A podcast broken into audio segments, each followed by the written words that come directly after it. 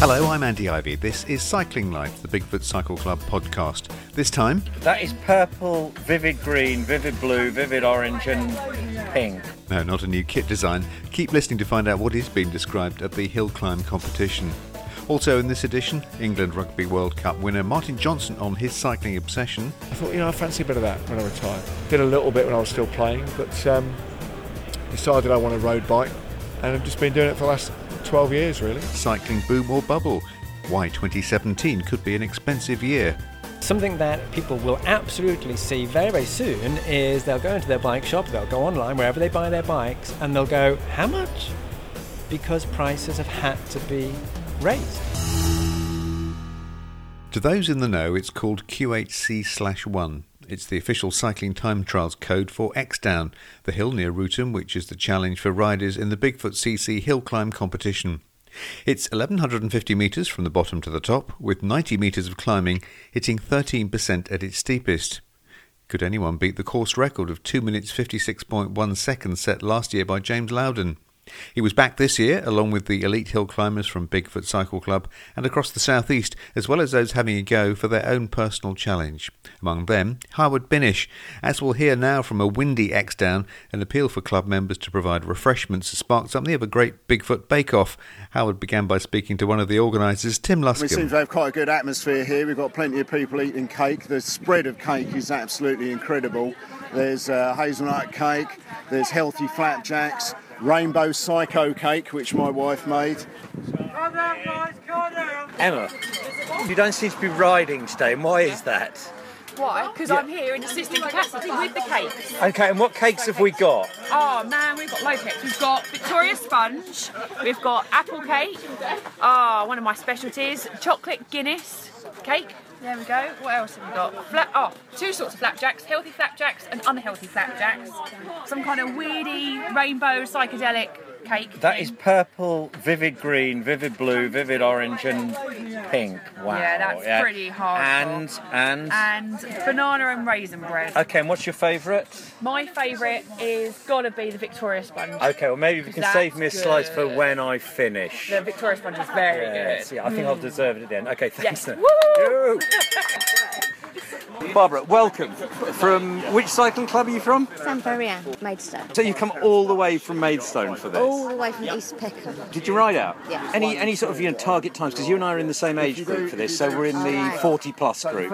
I'm aiming for less than five minutes. Martin, is this your first time hill climb? It is the first time. Is it- have, have you thought about your strategy for the hill? Have you looked at it yet? yes, don't die. Target time? Um, five minutes 20, five minutes 30 between that.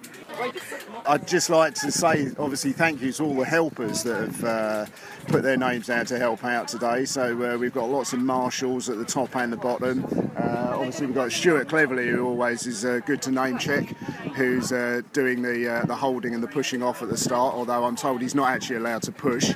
Obviously, Stuart's uh, with his defibrillator in his shoulder is one of the reasons why we do a lot of these events these days to to raise some money to purchase defibrillator for Hayes, which I believe we've achieved that amount at the moment.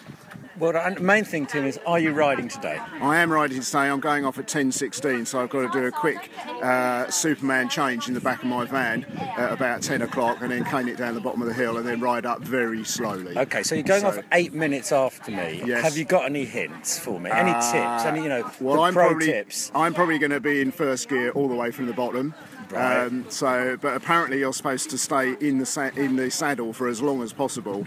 Um, so that's the that's my thing. I'm just going to try and grind it out and spin it up, and then maybe at the end it does flatten off towards the end of the uh, towards the end of the section here. I'm looking at. So uh, maybe I can get a bit of a sprint on for the last uh, 100 metres and uh, try and get a few seconds off my time. Good luck today. Lovely, thank you, Harry. Thanks. There are some people here who look seriously good. Yeah, there, there really are. So, Luke, is this your first hill climb? It is. And your target time you said was Just under four minutes. just under four minutes. Taking that my time last year was five minutes twenty.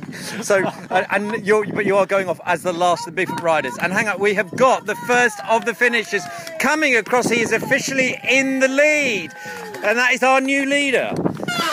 Okay, how was it? How do you feel now? What I really want to say, I can't say in your phone. Yes. I'm absolutely crack. Well done, well done. You are officially in the lead. How did it feel? Uh, easier than training. Yeah, and did the plan work? 442. You should be very, very happy I'm with happy that. yeah. And you now are officially in the lead. you are you are the leading woman, leading veteran No, at the moment. No, that passed me, so he must be in the lead. Oh, did he? He did Yes. pass you. Oh well, no, no. Well, he, he, he honestly, when you came across that line, you looked in better condition than he did. Okay, thanks very Thank much. you. Cheers. Gareth, talk to me. Gareth, just say something. I didn't die. I didn't die. It's a triumph. Watch out behind you. Okay, Gareth, it's, it's now four minutes recovery. How was it? What was the time, and what are your tips for me? Done at a time. Take it easy. Don't go too early. Great support. Have fun, Howard. Don't don't worry if I've beaten you. It's all fine. Five, four, three, two, one, go. Five minutes. That's I think passed by two riders. I just want to vomit.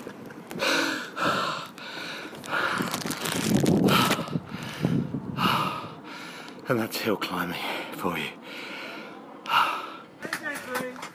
Pete, we, we were both slower than last year. Me by two seconds, and how much slower were you than last year? Eight, I think. Eight seconds. So, in fact, marginal gains, you did worse than I did, really. Yeah, I did. Apart from you did actually pass me on the hill, and you started off two minutes behind me. And I, I did actually think you were going to stop and give me a push at one point. I was disappointed you kept going on that. I don't think I had anything left to give you one.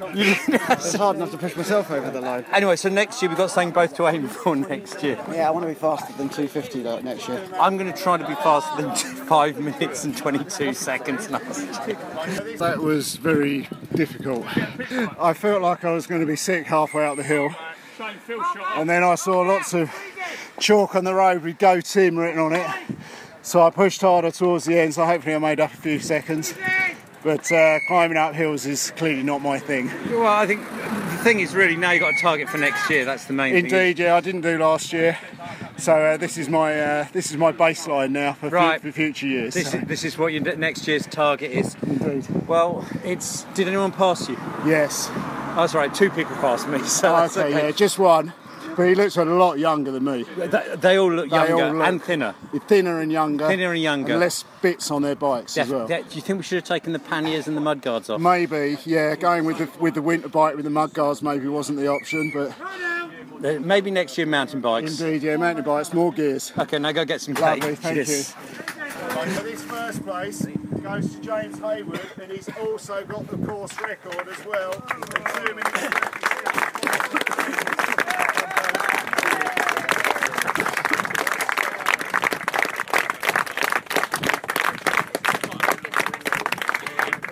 He also receives £100 of sergeant. Count that out. I've trained quite a, quite a lot this year, and um, uh, I guess that's a good bit of hard work paying off. So um, pretty chuffed with that. Yeah, thanks. So you don't think more cake will help me? Well, it's afterwards definitely. I'm I'm trying to get to the cake stall. If you could, no, I'm joking. Uh, no, um, have more cake. Enjoy your riding. I think I couldn't tell you any more than that. So thank you. Like, Go out and enjoy that. Anyway, look, thanks very much. Yeah. And congratulations, Thanks very mate. much Cheers. indeed. Thank you. Bye. Cheers.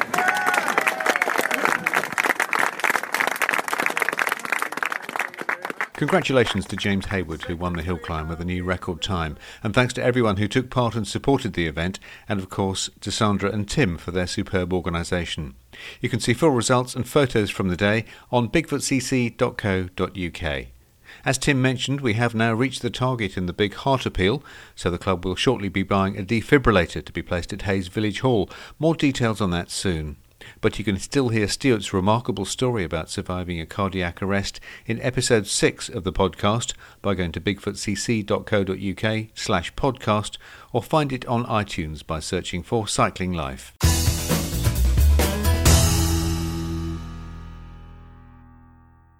What do you do after captaining your country to victory in the Rugby World Cup? Take up cycling, of course. Like his former England colleague Lawrence Dallaglio, Martin Johnson is now keen to get out on two wheels whenever he can. And at the cycle show in Birmingham, he was helping to launch the latest closed roads sportive, Velo Birmingham, a 100 mile ride next September. Well, it's a whole weekend of cycling in Birmingham, um, 27th of September next year. Uh, a sort of a cycle around Birmingham on, on the Saturday, uh, the city centre, free cycle, traffic free, and then a 100 mile sportif on the on the Sunday, which um, closed road sportif, which is, there's not many of, and you know, it should be a fantastic event. And by the sounds of it, it's already got. Um, 30,000 people pre-registered to, to potentially sign up, so should be great. And I think it's a great showcase for the Midlands. You know, I think it, often underestimated area of the country in terms of lots of things, but certainly a great place to ride your bike. Yeah, an area that you know well.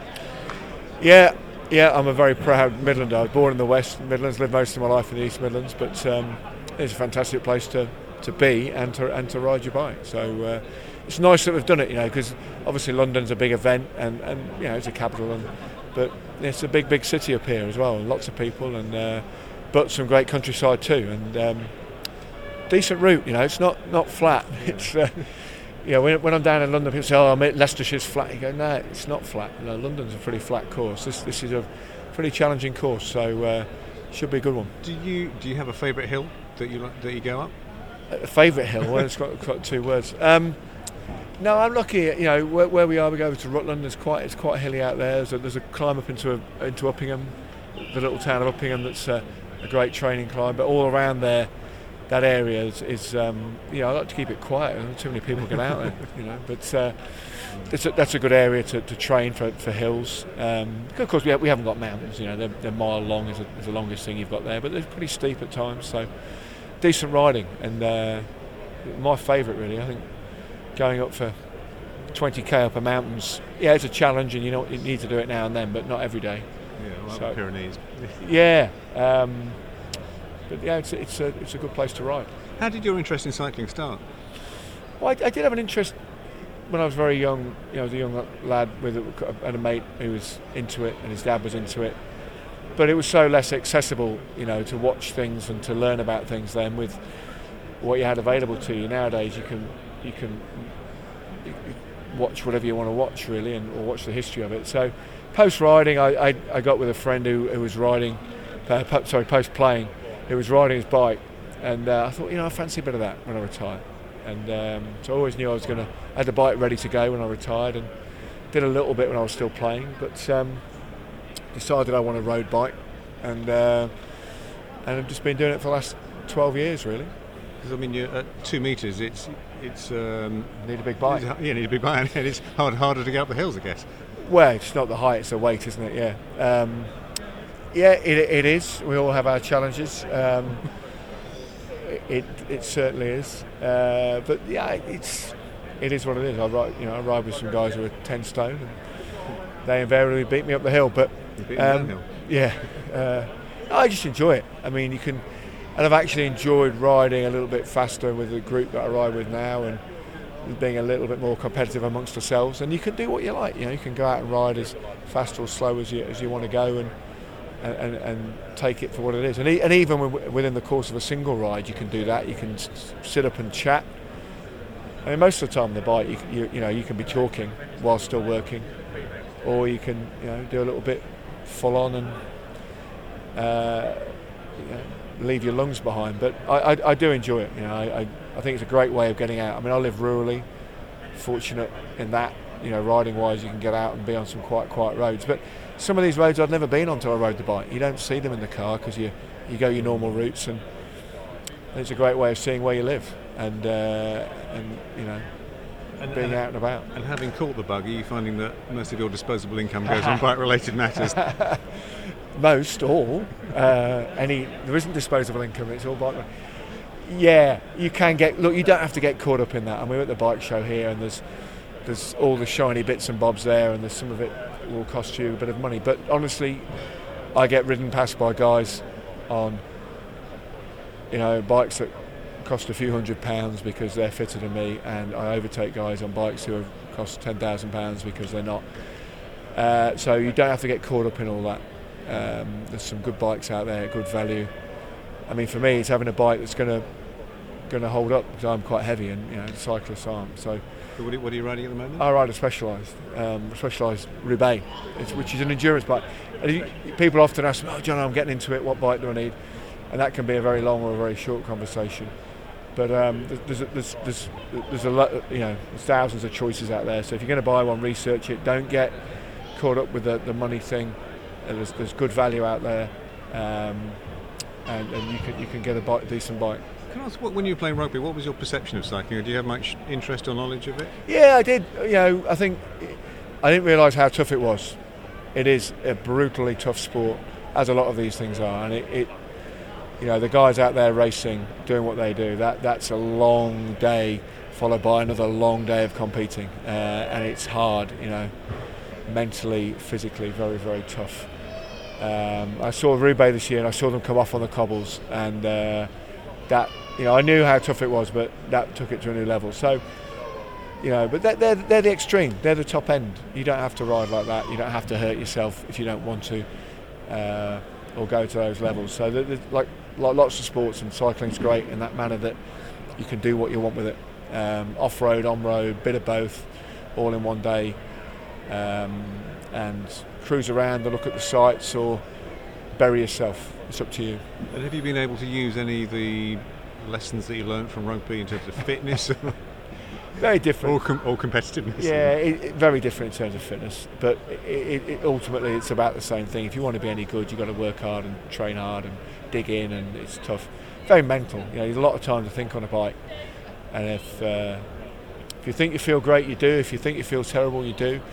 And ultimately, you got to grit your teeth and, and, and crack on. But that's if you want to. Otherwise, just sit back and relax and spin your legs and enjoy life. Martin Johnson speaking to Cycling Life. The Sportive is part of Birmingham's plan to get more people on their bikes to make the city healthier, greener, and far less congested. So, with more people commuting by bike, certainly in London, events like Ride London, hugely oversubscribed, and even Bigfoot Go Ride running a waiting list, the cycling industry is enjoying boom times, right? Wrong, says this man. I'm Carlton Reid, I'm the executive editor of Bike Biz. Now, Carlton, we are here at the NEC. It's the biggest bike show uh, of the year. About 25,000 people are expected over the next three days. You've been to one or two of these. Is it as big as uh, previous years? This is getting bigger, actually. I mean, this started, this, the, the owners of this show started in Islington in the Business Design Centre, which was a beautiful old building. And it was a fantastic. The first few years of the, the show were founded by a guy called Bob Chicken. He was the guy who told them to to get into the, the, the business of putting on bike shows, and it was the uh, the Business Design Centre in Islington where they they put it in, which was the old agricultural hall, which is wonderful, a fantastic show, but it couldn't expand from there. So within about two three years, they moved to the NEC, and it's been getting bigger and better every year since then. So this, I would say, is actually surprisingly big. You you, you kind of maybe in previous years, when certainly when it was a, a, smaller show, then it, it didn't take that long to walk around and see everything. Now it's it takes a long time to get around these things. We are basking in the glow of the Olympics and the Paralympics, bags full of medals. Is that going to be translated, do you think, in the next few months in people buying bikes and getting into cycling? Mm, the easy answer to that, and the actual genuine answer is no. In that, if you do see any fill up in sales, any bump, then it will be very short term. You've always got to look at this. This industry is absolutely dependent on the big golden orb in the sky, and that's not just today. That's you know the when Raleigh in the 1940s, Raleigh in the 1960s, Raleigh in the 1980s. The MDs of those companies would have always said, and you look at the minutes at these companies, it's always weather, weather, weather. So Olympics, the the, the, kind of the, the assumption from uh, members of the public and perhaps even the, the non-endemic press, so the mainstream press, would be, wow, you must be doing so well because the Olympics, and it never actually has a massive effect. But you get, for instance, a very, very warm Easter weekend, the kick-off to Easter, and you've pretty much got the rest of the year sorted. So bike retailers and bike manufacturers are very much allied to ice cream manufacturers. You can always track the two industries because you'll sell more ice creams, obviously, when the weather's nice. Ditto for bikes. And Halfords, certainly in their most recent results, were suggesting that there was a bit of an effect from the Olympics because they'd had some brands with uh, Wiggins and, and Laura Trott, but also pointing to a pretty good July and August. So that's that's this year. Uh, coming down the track, we've got Brexit in a couple Mhm. of years' time. Uh, m- pretty much every bike in this country, with a few exceptions, is made abroad. Mm. All the components come from overseas. Are we going to see prices going up? Raleigh was the first company to put their prices up, uh, and and they are basically getting ahead of the trend there because everybody's putting their prices up. So, you know, we now know that the mainstream media is telling us that uh, the market hasn't imploded, uh, the economy hasn't imploded, hasn't tanked. I would say that's a yet because we haven't actually left the, the EU. So all of these things have still to come. But something that people will absolutely see very, very soon is they'll go into their bike shop, they'll go online, wherever they buy their bikes, and they'll go, How much?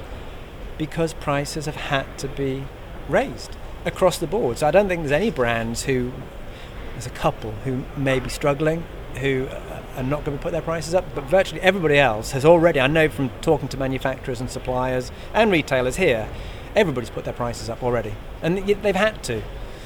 Is there, is there a certain section of the market though that's pretty immune to, to price? I'm talking about the MAMILs, the, the guys that have uh, you know, got a good bonus and they are not afraid of spending five grand on a bike. that that market has pretty much disappeared. It's that we are no longer in that scenario. So that side of the market is just as much pressured, if not more, than the other sides of the market. So the MAMIL thing, you know, in public perception, was this amazing boom. This is middle-aged men in lycra. Middle-aged men in middle-aged lycra. women too. Uh, uh, so the perception was that this was a boom. It wasn't a bigger boom as you actually think. So I'm actually writing a book at the moment called Bike Boom, and people assume, oh, you're talking about, you know, this massive market expansion, and uh, and actually what the bike boom is about is how there wasn't a bike boom. There hasn't been a bike boom since 1971 to 74, when there was a genuine doubling of of market share. We have not seen a doubling of, of the market uh, for a long, long time. So we just haven't actually been in a, a boom. We've been in a bubble, not a boom. Just thinking about 71, 74, was that the oil crisis that drove people to, onto their bikes and out of their cars? Actually, it was before that. So, uh, oil crisis. Uh, when when the, the bike boom finished was roughly when the oil crisis happened. So the boom, and it mostly was an American boom. So the American market uh, just went bananas. Uh, virtually the whole of the boom had finished by the time of the the OPEC oil embargo. Uh, unfortunately, because if it had carried on, and this is where the, the preface of the book is, if the US and the UK had carried on on the trajectory they were going in, in the early 1970s, we could have had a Holland situation. We could have had, uh, there was an enormous amount of talk at the time of putting in bikeways. Uh, you know, the US uh, Secretary of Transportation was a cyclist. Uh, you had people who were seriously talking about putting bikeways in like they did in the Netherlands. And the book is talking about why the Netherlands went one way and why we, during that bike boom, when it, when it collapsed, went another way. So, n- the answer to your question about oil embargo, no, that, that, wasn't, that wasn't the case. Anecdotally, there are more events than ever. I look at uh, Sportives, that's Sportives, growing, growing hmm. massively.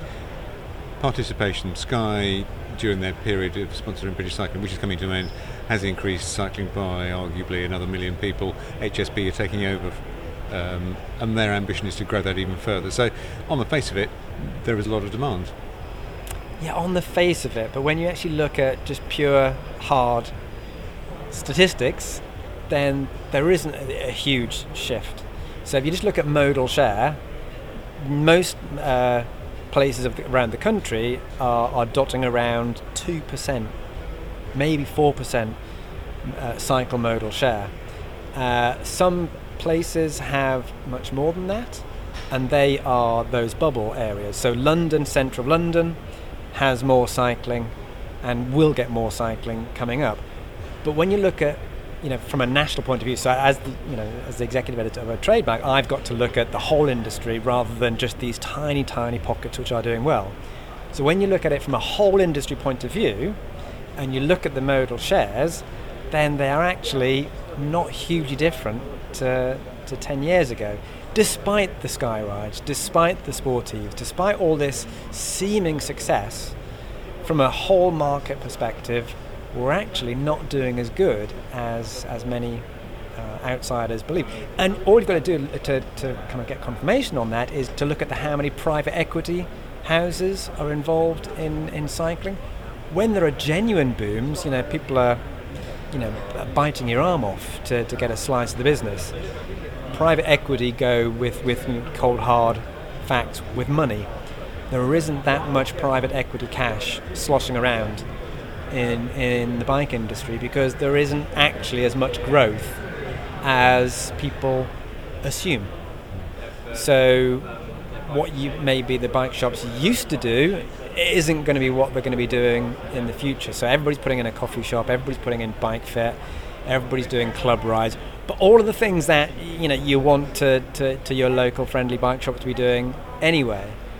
They're having to do this, the servicing of bikes. They're having to do things that you can't do on the internet.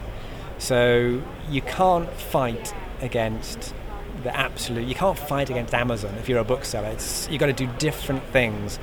So those bike shops that are doing different things may be bringing in their own brands. So those bike shops that are doing quite well at the moment, I won't name names, but they have their own bike brand, and you can't go into those shops and say, "Well, hang on, uh, I've seen that in Halfords for ten quid cheaper because, or Chain Reaction, because it's not on Chain Reaction, it's not in Halfords, it's their own brand."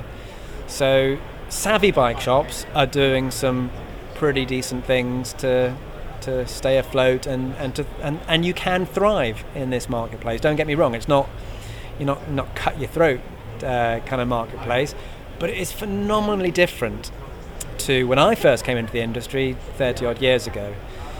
Um, and it's the bike shops that evolve to meet those challenges that are doing well. Carlton Reid of the trade magazine Bike Biz. And that's all for this edition of Cycling Life. You'll find links and photos on the podcast page, bigfootcc.co.uk slash podcast. And please do give the show a review and a rating on iTunes and SoundCloud. I'm Andy Ivy. Thanks for listening.